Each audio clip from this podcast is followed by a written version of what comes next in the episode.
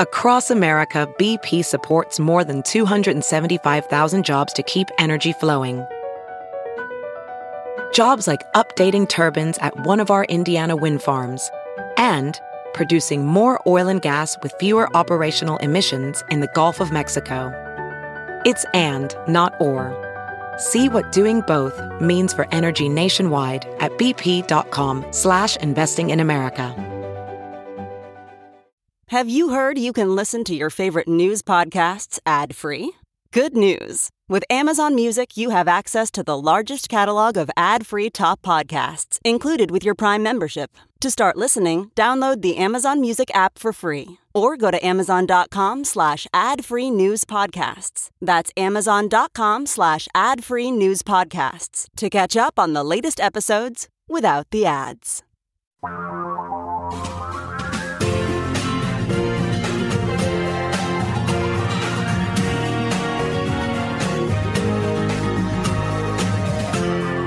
This is the Tom Hartmann Program. And greetings, my friends, patriots, lovers of democracy, truth, and justice, believers in peace, freedom, and the American way. In just a moment, we are going to kick off a National Progressive Town Hall meeting with Congressman Mark Pocan. I just wanted to fill you in on what's coming up in the rest of the show here. Professor Richard Wolff will be with us. How will American economics, he's a professor of economics, of course, how will American economics change if Donald Trump or someone like him takes the White House and basically ends what's left of democracy? How do fascist economies work? What happens first, second, third? We'll get into that. Also, will America look the other way on the GOP's new election police? In 1964, they rolled out Operation Eagle Eye as a major voter suppression effort nationwide. William Rehnquist was, was a leader of this in Arizona, the guy who later gave George Bush the White House in 2000. They are rebooting it. Ron DeSantis is bringing this back to Florida. Texas is doing the same. It's amazing. I'll tell you all about that. Also, the plans to close all but one polling place in a rural Georgia county. Six out of seven, they're going to close, so you're going to have to tra- travel 20 miles to vote. Do Democrats have a Plan B strategy to circumvent the voting rights filibuster? We'll get into that. But first, Congressman Mark Pocan is with us. Congressman Pocan represents the 2nd District of Wisconsin in the U.S. House of Representatives. He's the former co chair of the Congressional Progressive Caucus. He's on the appropriate and also a member now. He's on the Appropriations, Education, and Labor Committees in the House. Pocan.house.gov is his website. You can tweet him at Rep Mark Pocan. Congressman Pocan, welcome back to the program. First off, I'm curious your thoughts on what's going on in the Senate right now and whether this uh, talking filibuster strategy has any chance at all. I think that's what we're all going to find out, Tom. Great to be with you and your listeners. I just was on a, a, press availability with Senator Tammy Baldwin from Wisconsin, and she just got asked that question, and I had to hop off to be here with you all. So I didn't get a chance to hear her exact answer, but you know, this morning we had a Democratic caucus meeting in the House, and you know, they're Chuck Schumer was saying he would, you know, proposing uh, every senator could speak twice. That's 200 speeches, you know, giving them every possible opportunity to do this and do the right thing because we have to tackle these challenges with 500 laws in 49 states trying to make it harder for people to vote. And 34 of them have become law, Tom, in about, I think, 19 states. So, you know, it really is something we've got to address, and we do it before November. And, uh, you know, unfortunately, the Republicans are, are following lockstep with whatever Donald Trump still wants, uh, whether it be on the fantasy of the election results where he lost by one of the largest margins or the largest margin in American history, 7 million votes, uh, or uh, the fact that there's somehow this voter fraud that uh, even in Wisconsin, our nonpartisan professional agencies have said at most uh, they could find maybe 35 instances in the entire state of Wisconsin uh, in November of 20. Yeah, and I'm willing to bet more than half of voted for, for Trump. what else is on your uh, on your radar screen here? Uh, typically, I, I just open it up and throw it to you, saying, "What are you paying attention yeah. to? What's what's going on?" Um, I mean, so let me do that again. Absolutely, voting rights. You know, we're waiting right now for the Senate to act on two things, right, in the House. One is voting rights. Two is uh, if they can give us some form of a Build Back Better bill to finish the president's agenda that he had in the American Rescue Plan and the infrastructure bill. We need this third component to really help as many people as possible. So those are the two things that we're really waiting on the most. We've had a fairly light week in the House last week and this week because we're ready to act uh, when the Senate does, but Uh, we also are, you know, as someone who serves on the Appropriations Committee, we have until February 18th to try to get our budget done. I'd rather not see us kick the can again. Rosa DeLauro, the chair of the Appropriations Committee, is doing a wonderful job in trying to get that done. So there's a lot happening, even though uh, I think right now most eyes are focused on the voting rights legislation. I'm curious, assuming that the voting rights legislation goes down in flames, um, and we're seeing already, you know, Republicans uh, down in Georgia using this new law that, you know, taking over election boards, firing all the black people on the assumption that they must be Democrats. And then, uh, like in Lincoln County, which is a fairly large county in Georgia, uh, they just closed six out of the seven voting uh, locations in that county. And, and the, the one that they're leaving open is kind of in the center of the whitest town in the county, as, as far as I can tell, and from having lived in Georgia, my recollection. Um, if we are in a situation where they absolutely have succeeded, and they put these voter restrictions, uh, and, and, they continue to be in place all around the country, and they continue purging hundreds of thousands, millions of people off the voting rolls, which seems like, to me, frankly, the most insidious part of the whole thing, because you don't even know until you show up to vote um, in many cases. Uh, what are your thoughts on the possibility that this might produce a backlash in 2022 and 2024. This is what I'm re- reading on the conservative websites. Right, look out! There's a backlash coming. There's even there even more, you know, uh, people who, that were trying to suppress the vote. They're going to show up. Uh, or do you think that the Republicans will be successful? What does this augur for the future? Yeah, I think the Republicans have a, a tough message. On one hand, they're saying there's voter fraud that everyone is seeing doesn't exist, and that all these laws are really just trying to be politicians picking their voters rather than the other way around, along with gerrymandering also coming up this this election cycle. Um, but also by saying that your vote doesn't count, uh, are they telling their own supporters? To not bother to come out. So I think they've got a confusing message, and I don't think their supporters uh, like being confused because much of their life, I believe, is.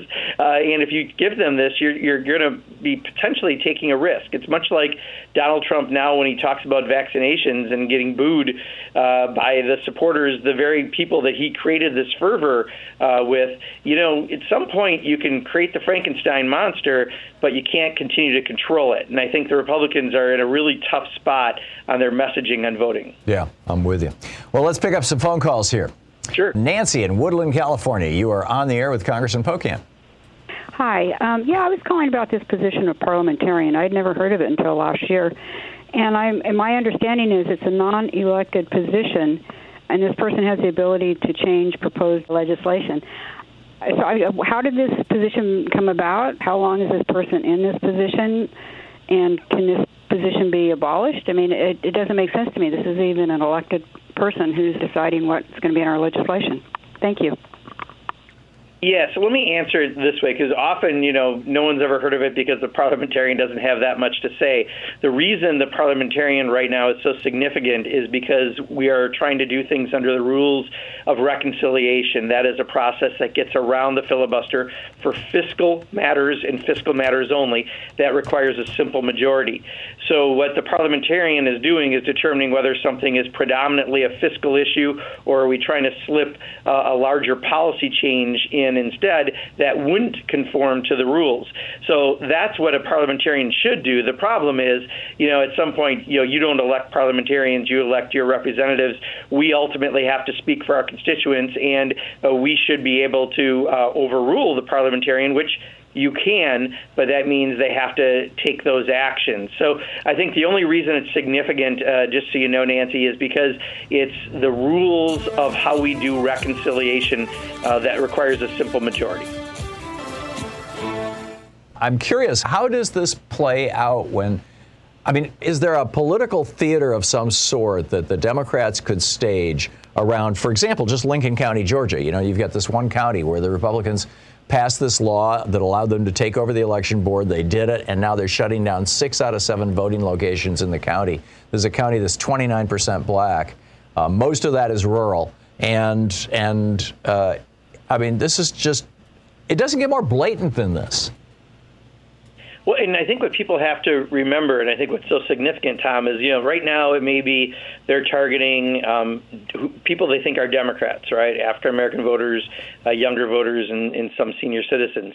But you know, as we know in history, it doesn't mean the group that you're in might not be the next to be attacked when you have people who operate on an autocratic level, that they don't think they have to follow majoritarian rules like we do with elections and want to somehow change rules. You know, you could be the next person on that chopping block. You, uh, your your spouse, uh, your family, your job uh, could be at risk, and that's why we have to care. Because the, in a democracy, the only thing that we assuredly have that puts us on an equal footing, uh, whether it be the Koch brothers or Bill Gates uh, or you or me or any listener, is we have one vote. And anytime you make it harder for people to be able to vote, you take away our voice and our participation in democracy. So that's why it's so very important. And these attacks, I mean, to say you can't hand someone water in line to vote in Georgia clearly is an illogical law, but it's to make fewer people be able to vote. If you're thirsty, uh, you have to leave. Like that's ridiculous. And uh, the fact that we know so well that certain polling places, especially where people of color vote, the waiting is so much more significant to vote than in other areas. Uh, these are matters that make our democracy uh, at risk. And that's why it should be important. And just to remember that you could be the next person in line uh, for whatever way Donald Trump, his whims go. Uh, and that's why you should care and why it matters. And uh, what the Senate does the next step, Tom, I don't have an exact answer from the updates I got as early as this morning. Uh, but right now, I think they're, they're hoping that this filibuster will show that if people don't stay on the floor, they can still try to call votes, and uh, we'll, we'll, see what happens through this process. Yeah, I'm with you.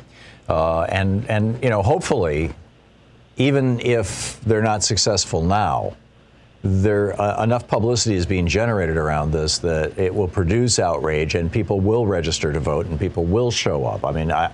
I'm getting a sense that people are seriously pissed off about what's going on. And, and you know, we're looking now at primary challenges for Sinema and Manchin. Uh, Manchin came out this morning and said, "I, you know, I've been I've been primary challenged every election of my life. I don't care. Bring it on." Um, but I think that there's something bigger going on here. Is that your sense? Yeah, absolutely. I mean, you know, the only we're we're already fighting special interests in Washington D.C. We're fighting districts that are uh, written by politicians to benefit themselves. You know, the one thing, the great equalizer, is that vote. And I think if you go after that, people will be outraged, rightfully so. Yeah, and and and they've been going after it since 1964 with Operation Eagle Eye. I mean, that's that's when we began to see. Well, it was really the 68 election after the Civil Rights and Voting Rights Act where we started to see these long, long lines in minority neighborhoods in particular. Pam in Chicago. Hey, Pam, you're on the air with Congressman Pocan. Hello to both. I'm one of those angry people, and I, I just want to say, um, representative, you were they were out there, the activists being arrested, while the senators were on the floor making the case, right? But that didn't get much coverage time. But they were out there being arrested once yep. again, trying to do what's right. So let me ask you: I heard of Senator Warren, and she just killed it she laid out what was going on. She talked about the court cases and the rulings in the Supreme Court. I mean, she was eloquent and laid everything out. So I'm asking you, Representative, the pressure on Manchin and Sinema, particularly Sinema, is anyone going to the LGBTQ community and asking them to apply pressure on her? And the reason I'm asking you that is because in the black community, Tom, they're always talking about solidarity with us. Where this is the time we need all of those organizations to apply as much pressure as possible. I understand that uh, some of the women's organizations, Emily List, I think said that they would endorse her. But I'm saying, what leverage do we need to use? And Tom, I know you don't like this comment. This is just my opinion. I'm all about disrupting the flow of money, and that means a boycott. If the mm-hmm. Republicans don't do what's right, we have to use the tools we have available. And I have called Romney, tried to put in a call to Susan Collins. You know, sometimes it's difficult. Where are they? Is Biden trying to talk to them to convince them? Pam, let's get the answer, okay? Thank you. Thank you. Yeah, Pam, I, I think there is an enormous amount of pressure, as there should be, on any Democratic senator that's not helping advance voting rights legislation. You can always say, yes, I'm a sponsor, because every Democrat's a sponsor of Joe Manchin's bill. But if you're not willing to actually get it done, you absolutely should have pressure. And, and trust me, there is in both of those states. And I think the person who's more uh, susceptible to it is, is Senator Sinema, given that uh, you know I think Ruben Gallego is is uh, strongly looking at a challenge, and that's got to be something that's front of mind uh, for her. But you know, it was her speech we heard last week.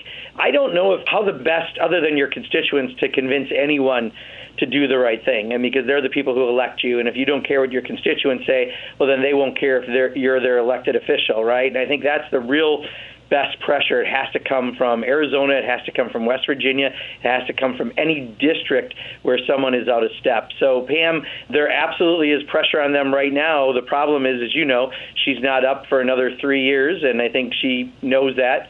Uh, I've often said political years are like dog years, so she's also taking that into consideration. But uh, at the same time, um, you know, as a Democrat, we should be standing for the Democratic uh, agenda and for the American people and your constituents. And voting rights should supersede everything. And anyone who's not on board uh, is clearly going to get pressure. You know, I would argue that gay rights, uh, particularly gay marriage rights, are on the block as well here. Uh, to Pam's Absolutely. question about the gay community or the LGBTQ community. Um, yeah, what's interesting is I noticed when um, uh, Senator Sinema gave that last speech, it appeared to be that she was wearing a cross. And given that she's, yeah. um, I think, the the first member of Congress to say she's not religious, even that was very unique and stood out. So I really don't know, other than I think with any elected official, the best way to convince them is their constituents because that's their bosses. I mean, sometimes people outside the, the districts aren't going to have the same influence, although I think that's a whole other conversation when it comes to money in politics, which I know we've had many times. Yeah, there you go.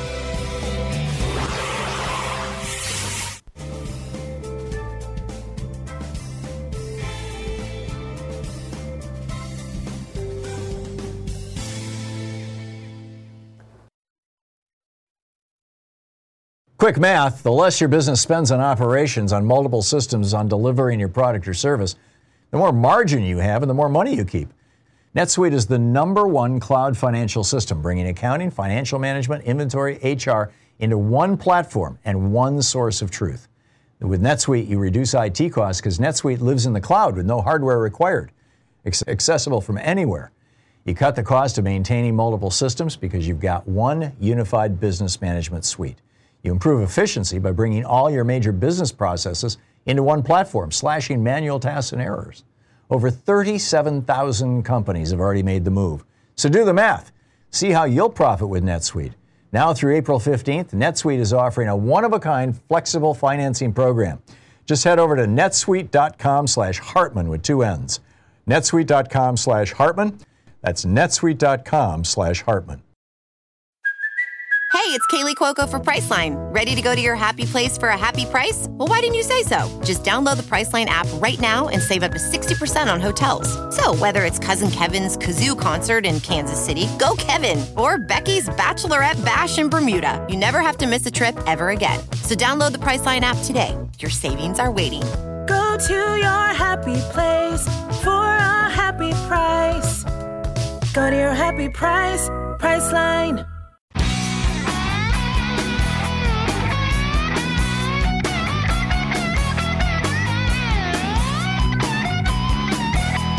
Congressman, I had meant to ask you a couple of weeks ago, uh, taking uh, host's privilege here, uh, to ask a question. You had gone to Israel, and, and I believe you got as far as Gaza. I have been a long-time advocate for a two-state solution, and and uh, you know, the uh, characterized Gaza as an open-air prison, and and uh, I, I, just don't think apartheid is going is to work over the long term. in that region, did you want to speak to, at all to that trip and and share any observations or thoughts with us? Boy, I, I could do an hour with you. Let me share it, it this way, Tom. Um, this is my third trip to uh, the region, uh, both to Israel and Palestine. Um, you know, I, I came back. Uh, one, the good news is Donald Trump and Benjamin Netanyahu are gone. Right, that mm. that's a positive. But the the negative, I guess, is you know the Palestinian Authority is weak, um, not really responsive, I think, to what's going on in many ways uh, with the demolitions in East Jerusalem and what's going on in, in um, especially among younger Palestinians. And uh, the Israeli coalition, while it's a very diverse coalition and it passed a budget, I think some of the bigger geopolitical issues like one state versus two state is very hard with that fragile coalition. So you know, there's a lot that needs to happen so that we can actually have human rights for everyone there. In Gaza, without question, um, I think it was described to me as the conditions are just miserable enough that you can exist. Uh, and, and that's what their, their the conditions are there. And there's no question we need to do more. I was turned down once again to going into Gaza. It's my second time I've been turned down. They didn't turn us officially down until after we got back. But I got the Abbott Costello. Remember the old "Who's on first, What's on mm-hmm. second, I don't know know's on third base routine. Uh, defense said it was up to foreign ministry whether we could go. Foreign ministry said it was up to defense. I even asked the prime minister himself, and then he pushed it back to the foreign minister. And by the time we left, uh, without being able to enter Gaza to see what's exactly happening on the ground. We were then later rejected because we were members of Congress and Parliament in Europe aren't allowed. Uh, we've got some language that we're trying to deal with that right now in appropriations so that they can't do that if they're receiving funds. But, you know, it's a troubling time because there, there's still a lot of work we have to have to have real peace and human rights in the region. Yeah, I think that falls into the category of what is it that you're hiding? Anyhow, uh, yeah. Congressman, thank you. Sharon in Tucson, Arizona, you're on the air with Representative Pocan. Yes, good morning, Tom. Good morning, Congressman. I'm speaking as an Arizona voter. And during this past summer, starting, I guess, June, July, I contacted or I sent a, uh, an email to Senator Sinema's office, totally ignored. And one month later, I tried her we, I did both the Phoenix office and then the Tucson office, ignored. So I said, okay, it's time to put out a stamp and an envelope and send it to her. That too was ignored. What do we do when we have a senator that totally ignores us? Well, I, I, in general, I'm going to say I won't speak to any specific senator. If your elected officials aren't responding to you, it's time for new elected officials. Um, I think that's the general response. You know, the other thing I would say, and this is hard because of COVID, the last two years have been very difficult, but, you know, Tom and I have had this conversation over the years quite often. I think town halls are some of the best things that your elected officials have to do uh, in order to stay connected to constituents and have face to face conversations. And that's a way you can really get around maybe some of the ways that they don't respond to you. So if you know uh, a representative or a senator is going to be somewhere, um, showing up to those, it, it takes a lot more commitment out of you to be able to do that. And I know that that's not fair. But if they're not responding through either emails or calls, I guess that would be the second thing is if you're emailing, maybe try a different mode of communication. A call can be pretty immediate, and uh, you know just keep the pressure on that way. Amy in Madison, Wisconsin, you're on the air with Representative Pocan. Oh, hi, Congressman Pocan. Remember, you used to believe in an amendment to the Constitution to make voting a right. Could we do that if that's how? Yeah, Amy, again, the second constituent today, Tom. This is great. Um, and that was a bill that we had introduced, a constitutional right to vote, because uh, believe it or not, there's not an explicit right to vote in our Constitution. We talk about discrimination in voting. We've talked to many people from the Brennan uh, Center and others about this, and um, that would make it so that you don't have to play whack a mole by fighting every single state but so would st- standards uh, that we're trying to do in, in the bills that right now are before the Senate. The difficulty, Amy, is a constitutional amendment has a much higher threshold to actually make become law. It would take a lot longer. Yes, it would be the platinum standard, um, but if we can't even get this done right now with the House and Senate, I think it'd be very difficult to get a constitutional amendment. So I'm not giving up. I still think that's the best way to holistically address this. Right now, we've got to address things that are so we're in place by November so that people's voices are heard through their votes, and uh, that is the only way we can have the republic that we have. Sarah in Chicago. Sarah, you're on the air with Representative Pocan. Yes, hello, Tom and uh, Representative Pocan. I'm just asking a quick question. I'm political all my life, but if the voting rights bill passes, will it override what the states are doing, the evil things they're doing to people who are not being allowed to vote, everything that they're closing. I'm a person with a disability. Um, I luckily live in a place outside of Chicago where I don't have to wait in line, but I'm thinking of the people who do have to wait in line. I couldn't stand very long to wait in line, but people out in the rural places have to. So, what would happen? Sure, Sarah. So, I mean, it would have a tremendous, I think, impact in that you would have some standards essentially from the federal level. So, you can't have what we're doing now, which is playing whack a mole with every state or locality that changes the law and makes it harder for people to vote. You know, those 500 laws that have been introduced in 49 states, um, of which 34 have already become law this year, or up to now. We, we really have to have this passed so that we can have those standards in place and not allow them to do everything they're doing to make it harder for people to have their voices heard. So it would have a tremendous impact. That's why the fight is as, as big as it is.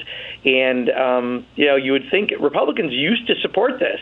I mean, used to be the Voting Rights Act was something that Republicans, many Republicans, were strongly supportive of. Right now, I don't know if it's because uh, they want to manipulate elections or because they're so afraid of Donald Trump, but clearly there's been a significant change just in recent years. Earl in Hyde Park, Illinois. You're on the air with Representative Pocan. Uh, thank you, Tom, for taking my call, and hi, Congressman. Why is it that we allow our callers and uh, people that uh, lambast uh, President Biden for not getting anything done as far as the, uh, you know, what you were saying, voting rights and everything, when we should be also pointing out that the uh, public also has an obligation to elect enough progressive uh, representatives, even in the House and in the Senate, to get the job done. Manchin and Sinema would not be a problem if we had more progressive people in in the Congress, and we wouldn't be having this battle. So we're not doing enough as far as our obligation, I think, to elect the proper amount of people to pass legislation to get it done. And after, you know, here's the final part of it. And after the Republicans get all of this stuff passed and, and uh, and instituted before the election, it's going to even be harder because now we got to go to court to try to reverse some of the stuff that's going to be done. And with uh, Trump putting so many people on the court, we saw what's happening with the Supreme Court. We're going to have it on the lower court levels too. So thank you for taking my call, and I, I just wish that we would fight back and put it in the proper perspective. Okay, thank you, thank you, Tom. Mm, thank you. I, I, I cut him off just a little early there. Sorry, Congressman.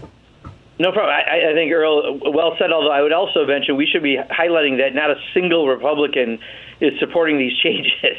Uh, so instead of focusing on two Democrats that absolutely should be uh, they're sponsors of the bill. All 50 senators are sponsors of the voting rights bill uh, that they're they're talking about. But the fact that a, a few don't want to change the rules to make sure that they can actually become law, that is debate. But let's also remember that 50 Republican senators and every single, I believe, Republican member of the House is not a sponsor of these bills, and and that's significant. And then on top of that, you're right. I mean, we just really the, the way we fight back is with our our vote votes, and that's why they're trying to do what they're doing.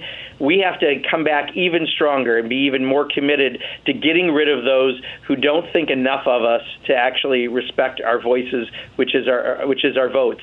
And uh, I, I hear what you're saying, Earl. Bill in Madison, Wisconsin. You're on the air with Representative Pocan. Hi guys, thanks for taking my call. Um, I remember when I used to be able to uh, click a box on my taxes which said uh, I wanted to put some money towards federal campaigns. Why is it not possible for um, us to have a box that we can click that says that you voted and get a tax break for that, which would put it into a financial uh, category, which would be able to get through reconciliation. And it, it's like Obamacare was a tax situation, which is how they got that in. Why can't we do that with this voting rights? It would, it would bypass the filibuster. We could use reconciliation.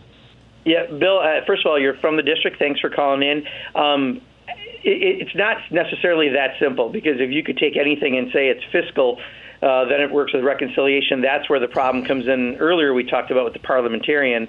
They can say this isn't predominantly fiscal. It's not really about of X dollar tax break. It's really about something else. And then you could have that challenged, and that may not allow you to get around the 50 votes. Look, I don't know all the strategies the Senate's looking at. I was on a call this morning with Tammy Baldwin, and she uh, was asked th- that question as I had to get off to be on here today. But I hope that they're looking at everything possible because you shouldn't have one or two people holding up something as important as voting rights. And right now, that's appearing to be what we have. Yeah, it's it's very much what we have. Okay, uh, Lee in Orlando. Lee, got a quick one, please? Yes, I got a quick one. As a black American, um, it has always bothered me why my right to vote has to be voted on every few years by a group of white men who may not have my best interests at heart. So, as long as that is the case, isn't our freedom an illusion? Why can't we get to perpetual voting rights?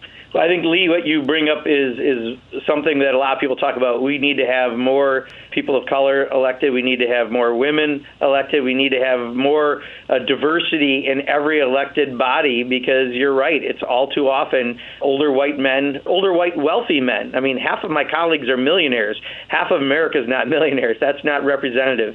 We need to get more people like you and me, quite honestly, to run for office who represent some of the diversity of this country so we have a seat at the table. Congressman, thanks so much for dropping by. It's always it always always great having you on the program. Thank you. Yeah, thank you so much, Tom. Appreciate it. My pleasure. We'll be back with more of our program in just a moment. Stick around. It's the Tom Hartmann program. We're going to dig into the election police coming to a town near you. Seriously.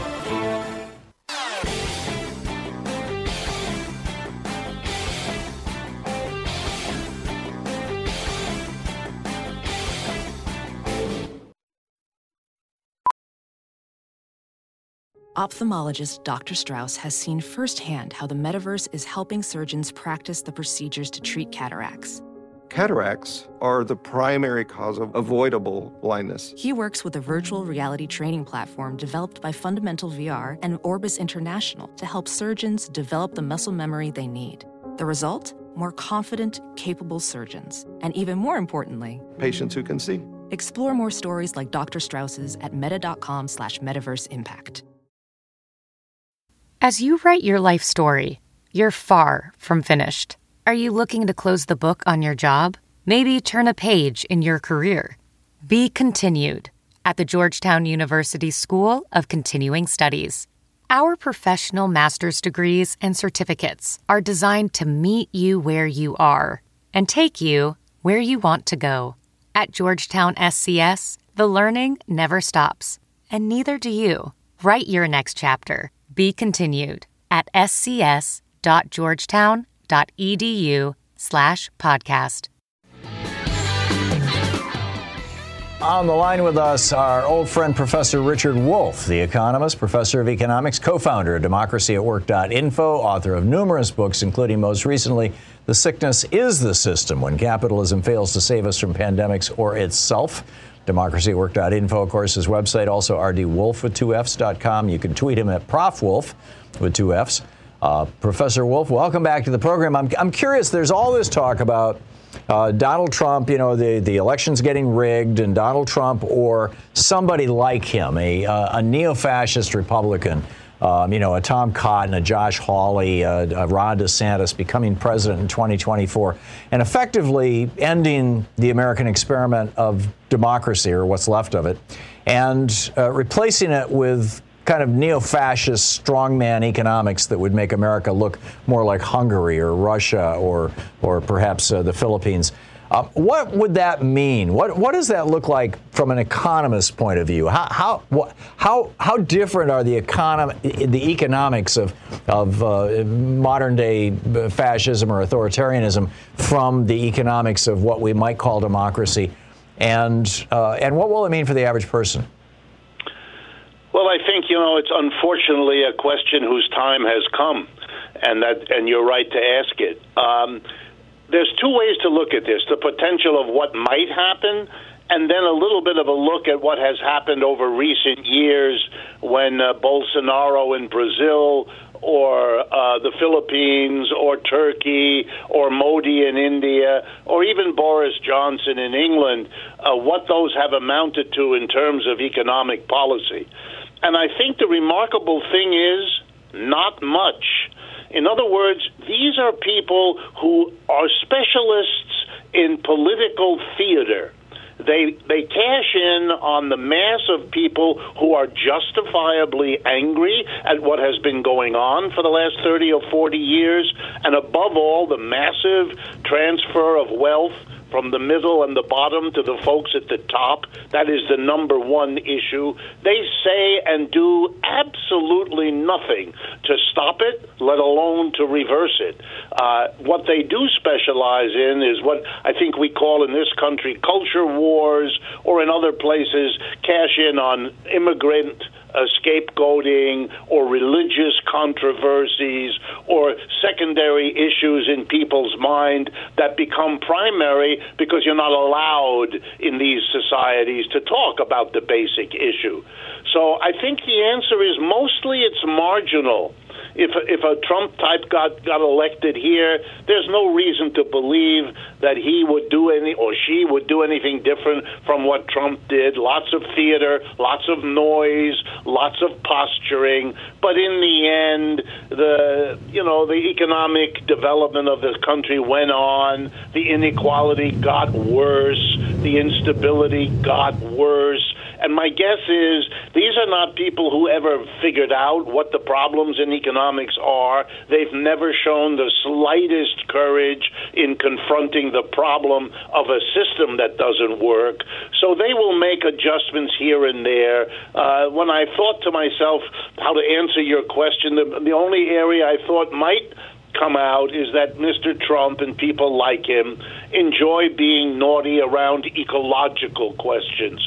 So they would, you know, encourage coal or encourage fossil fuels or make light of ecological problems and give maybe that those industries a bit of a boost.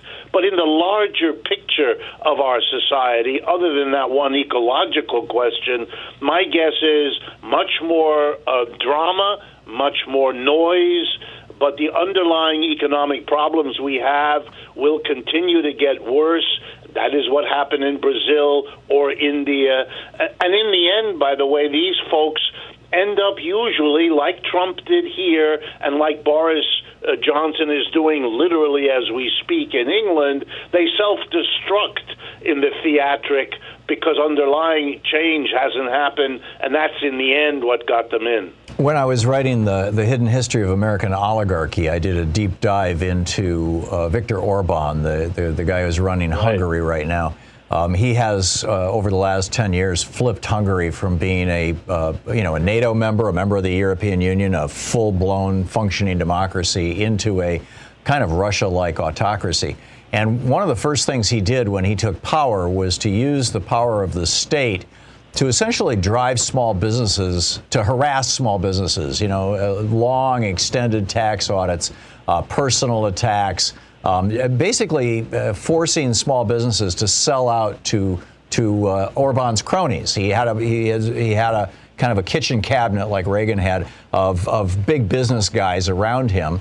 Uh, they are all now fabulously rich. They started out just being, you know, Hungary's modestly rich, or and now the now and, and so most all of the small business now in Hungary that has any value at all has been sucked up with the connivance of the state by these oligarchs. It has shifted the, you know, by shifting the, the economic power or the political power, they've shifted the economic power, and now it's become a self reinforcing loop where these people are openly, you know, your, your telephone company supports Orban and will listen in on your calls. Your media is now all owned by Orban allies.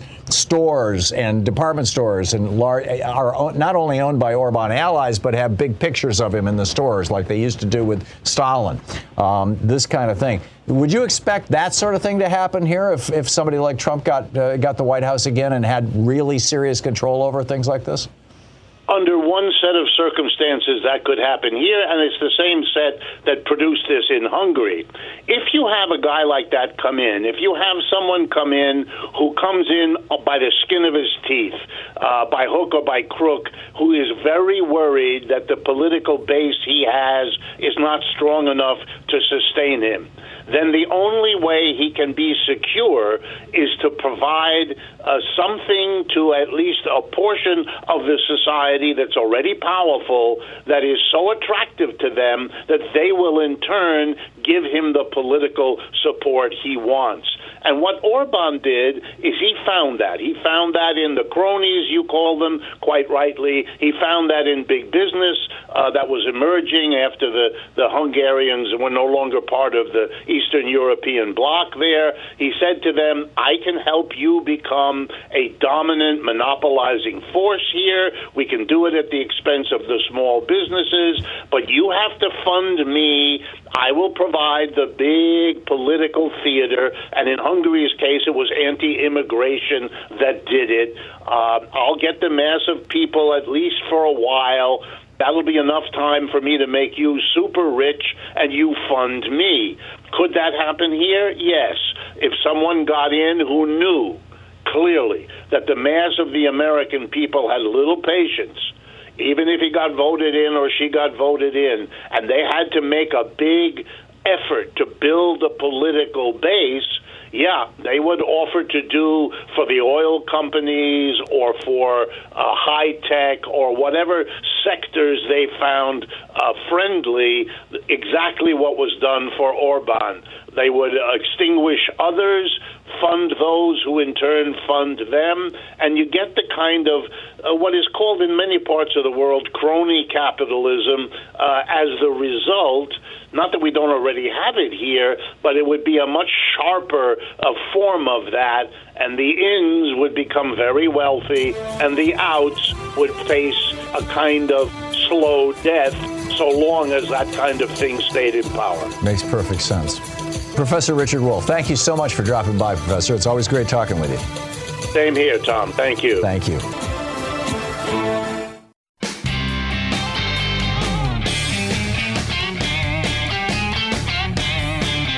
So I wanted to share with you, uh, A, it's the rant that I wrote today for HartmannReport.com. It's titled, Will America Look the Other Way on GOP's, on the GOP's new election police? But this larger issue, there's a difference between voter fraud and election fraud. Voter fraud is where individual voters try to do things that are fraudulent, like voting their dead spouse, or um, as that Republican did down in Georgia or uh, voting in two different states, as several Republicans did voting for Donald Trump down in Florida when they also had homes in other states and they voted in those other states. That's voter fraud. There has never in my lifetime, I mean, it may well be that there were stuffed ballot boxes back in the in the 19th century that you know, but certainly in the in the in the years I've been on this planet, there has never been an election that has been altered as a result of voter fraud. So, you know, it's really an inconsequential thing. But there is this thing called election fraud. And election fraud is where the mechanism of the election itself is rigged so that the outcome is essentially fraudulent. I mean, you know, for example, consider in 1964, this is when the modern day Republican election fraud strategy began in 1964. And Democrats need to be calling it that election fraud.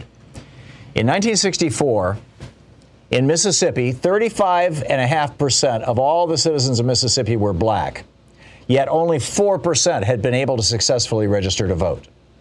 In Alabama, Alabama's 26% black, only 7% of Alabama voter, black voters were registered to vote. In South Carolina, it was nearly one third black, 29.2%. Only 9% of that state's African Americans could successfully, successfully register to vote. Alabama, 26% black, but the white power structure made sure that only 7% of African Americans in Alabama could vote. So, how could you say that any election where only 4.3% of 35% of your citizens, uh, more than a third of your citizens, only 4% of them were even allowed to vote, much less actually did. How could you call that a free and fair election? It's not. It's a fraudulent election. These were fraudulent elections that were being held in the 1960s, and the Republicans wanted to keep it that way. So in 1964, when Barry Goldwater was running against uh, uh, Hubert, excuse me, against Lyndon Johnson, for President of the United States. The New York Times noted, now this is one week before the election. This is October 30th, 1964. I am reading to you from the New York Times. It's in my article. I quoted my article. Quote, Republican officials have begun a massive campaign to prevent vote fraud in the election next Tuesday, a move that has caused Democrats to themselves cry fraud. The Republican plan, Operation Eagle Eye, is designed, according to party officials, to prevent Democrats from, quote, stealing the 1964 election. Republicans charge that the election was stolen in 1960. The Democratic National Chairman, John M. Bailey, has criticized the Republican program as, quote, a program of voter intimidation, end quote.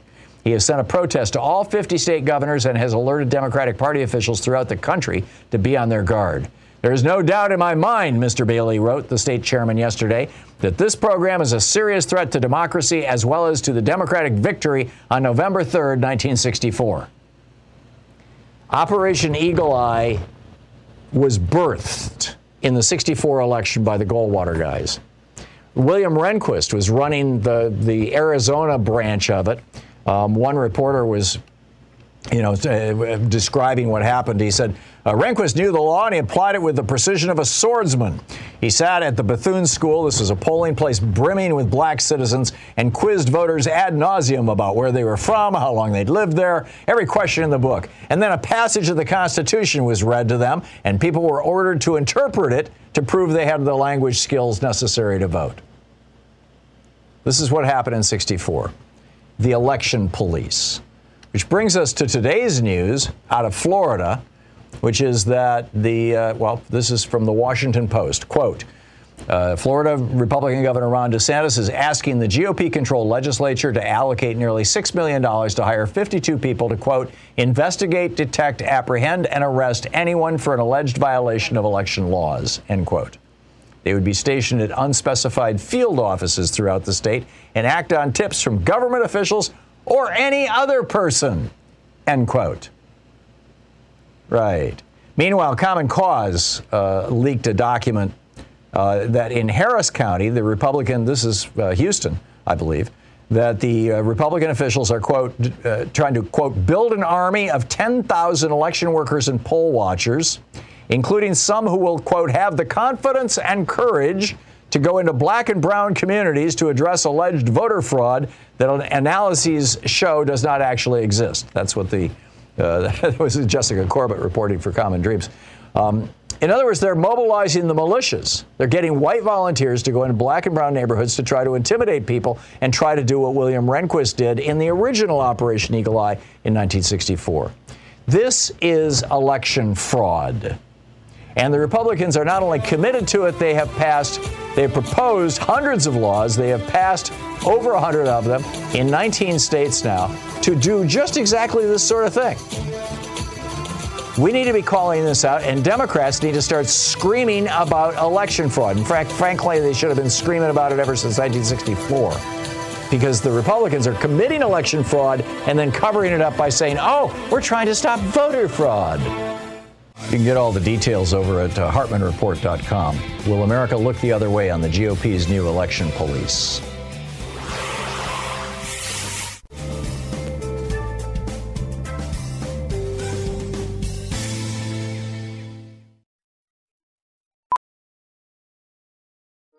Welding instructor Alex DeClaire knows firsthand how VR training platforms like ForgeFX can help meet the demand for skilled workers. Anywhere you go look, there's going to be a shortage of welders.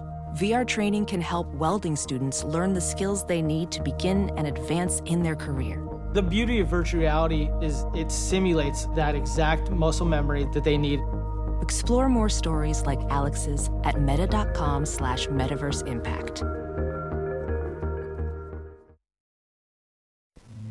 This is the Tom Hartmann Program. Our book today is The Embattled Vote in America From the Founding to the Present by Alan J. Lichtman. This is from the introduction titled Voters and Non Voters. On February 18, 1965, advocates for the voting rights of disenfranchised African Americans ordered a rare nighttime march in the small town of Marion, Alabama, part of the state's Black Belt, to protest the jailing of James Orange.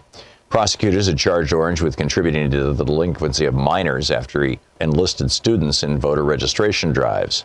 Alabama state troopers responded to the protest by beating peaceful demonstrators with billy clubs and sending terrified marchers fleeing into the night. Some sought refuge from police violence in a nearby restaurant, Mack's Cafe.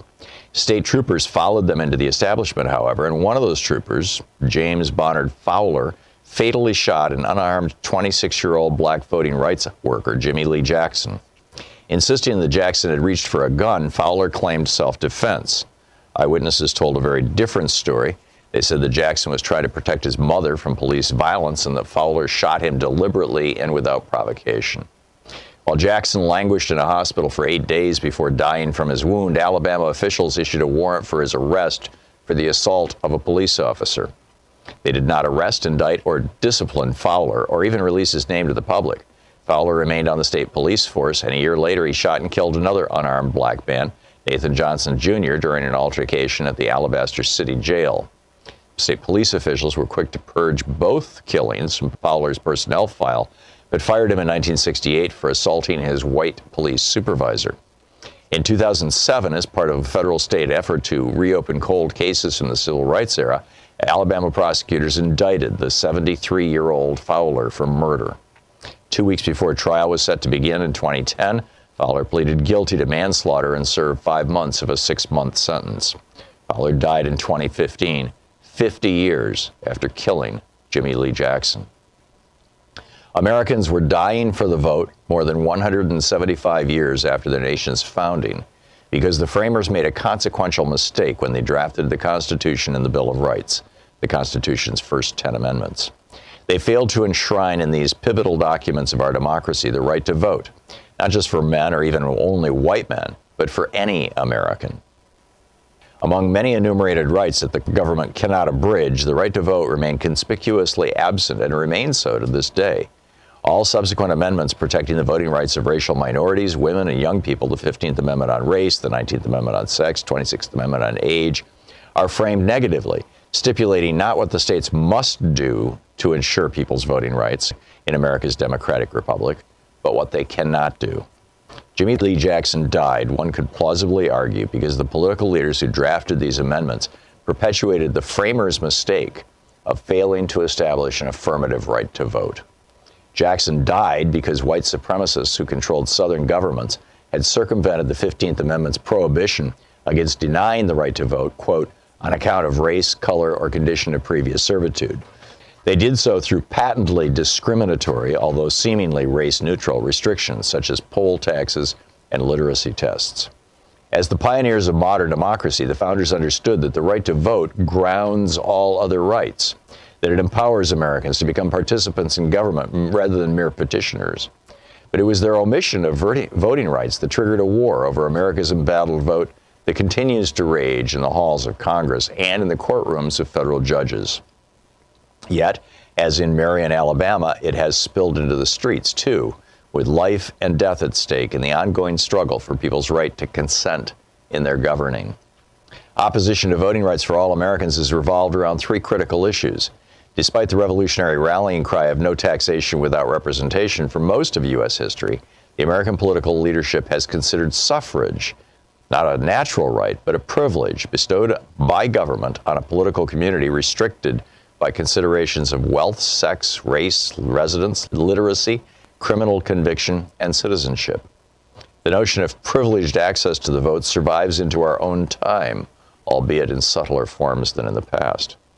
Since the early republic, proponents of a limited vote have waved the banner of voter fraud. In earlier times, to justify the disenfranchisement of supposedly corruptible people such as the propertyless workers, women, racial minorities, or immigrants. Today, it is the allegations of such forms of alleged election fraud as voter impersonation, repeat voting, voting by non citizens, or balloting in the name of dead people that are used to justify restrictive measures like voter photo ID laws or draconian purges of registration rolls. Numerous studies have documented that such voter fraud is vanishingly small in recent elections, but the outcry continues as loudly as ever. Disputes over the vote have been intensely partisan, with principal justifications for voting restrictions functioning as thinly masked attempts to favor one party over another. From the end of Reconstruction through the early 20th century, for example, it was the lily white Democratic Party that benefited politically from suppressing the African American vote. In recent years, the partisan calculations have reversed as African Americans have become the most reliable of Democratic voters and Republicans have come to depend on the white vote. The book, The Embattled Vote in America, by Alan J. Lichtman.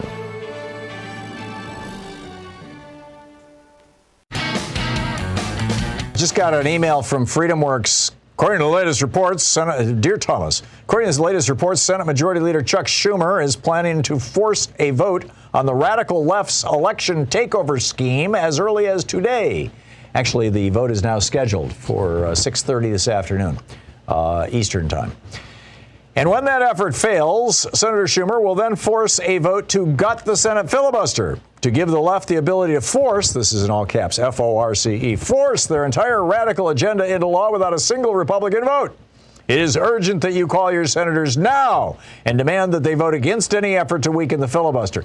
Now, if this group, Freedom Works, you know, uh, birthed by the Koch brothers movement, if this group is hysterical, sending out hysterical emails to their members, it's not even a fundraising email saying, please call you. They go, they go on to say, then, then maybe we should be doing the same, right? They go on to say, if the left succeeds, they will immediately move to pass their election takeover scheme to ensure a permanent Democrat majority and open the floodgates to pass the rest of their radical agenda and implement socialism.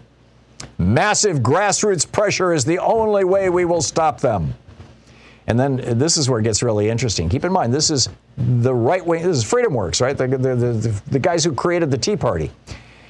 Thanks to massive, uh, massive, uh, thanks to pressure from patriots like you, Senators Joe Manchin and Kyrsten Sinema have recently made public statements defending the filibuster. But it's not time to take a victory lap just yet. Leftist radicals will continue to hammer Senators Manchin and Sinema to change their positions at the last minute. And even if they hold firm, it won't matter if weak Republicans like Senator Mitt Romney strike a deal and betray the American people at the last minute. This is why we must absolutely keep the pressure on. Time is running out. Call your senators now. Yes, sincerely, Adam Brandon, President Freedom Works. Hmm. Call Mitt Romney, huh? Interesting. All righty. Picking up your phone calls here. Norris in Lincoln County, Georgia. Hey, Norris. I was talking to hey, County Tom. earlier. T- uh, tell us about it. Absolutely. I, I, I heard and I, I, read the Hartmann Report every day. I'm actually, I live in North Carolina now, but I'm from uh, Lincoln County, and so I still stay involved. I still get all the emails and texts. So we're trying to mobilize and fight this. The county commissioner there, shout him out, Walker Norman, went from Democrat to Republican when he saw the changing tide and our efforts are almost futile. We're trying, but they're not listening. They're not going to listen. They are going to go ahead and do this. And so I wanted to get your take on I'm here in North Carolina, and I've had a chance to work with Reverend Barber, work on some local issues here. And um, going back to something I may have heard on one on your show some time ago, our impact has to be with Reverend Barber, folk like him, but getting in these folks' pockets economic boycott, Noam Chomsky, general strikes. That's the only way we're going to have our voice heard. When we present petitions, when we boycott, when we're in the streets, when we're withholding our labor, that's the only way these folks seem to listen. And I wanted to get your take on it.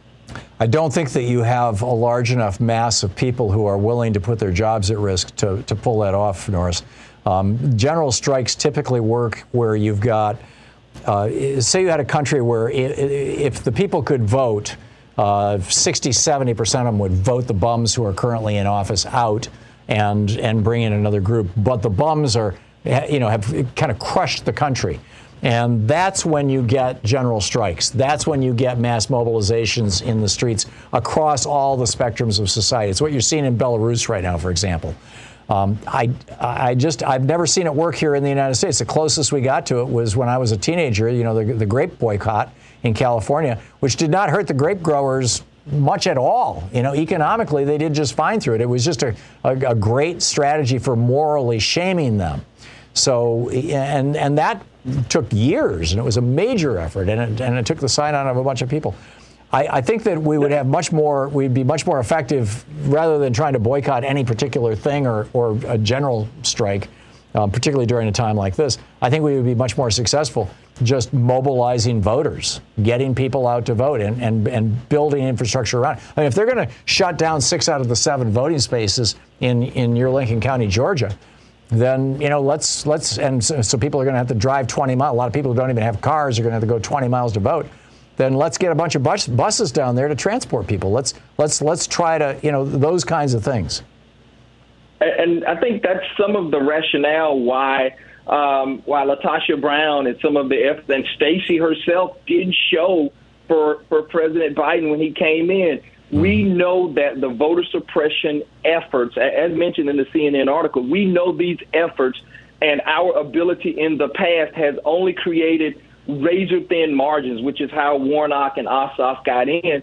And they and Republicans are freaking out because they know they can win with just a little more suppression effort. And so I'm not, you know, I'm still giving my money. I'm still calling. I'm still phone banking. I'm still doing all the things that I want to do. Good but. I can't hide my skepticism and, and and my dismay that you know we're watching. You know, this is the Titanic. We're watching the. We're listening to the fiddler's fiddle. Yeah, as as the iceberg has uh, is upon us, uh, as they say.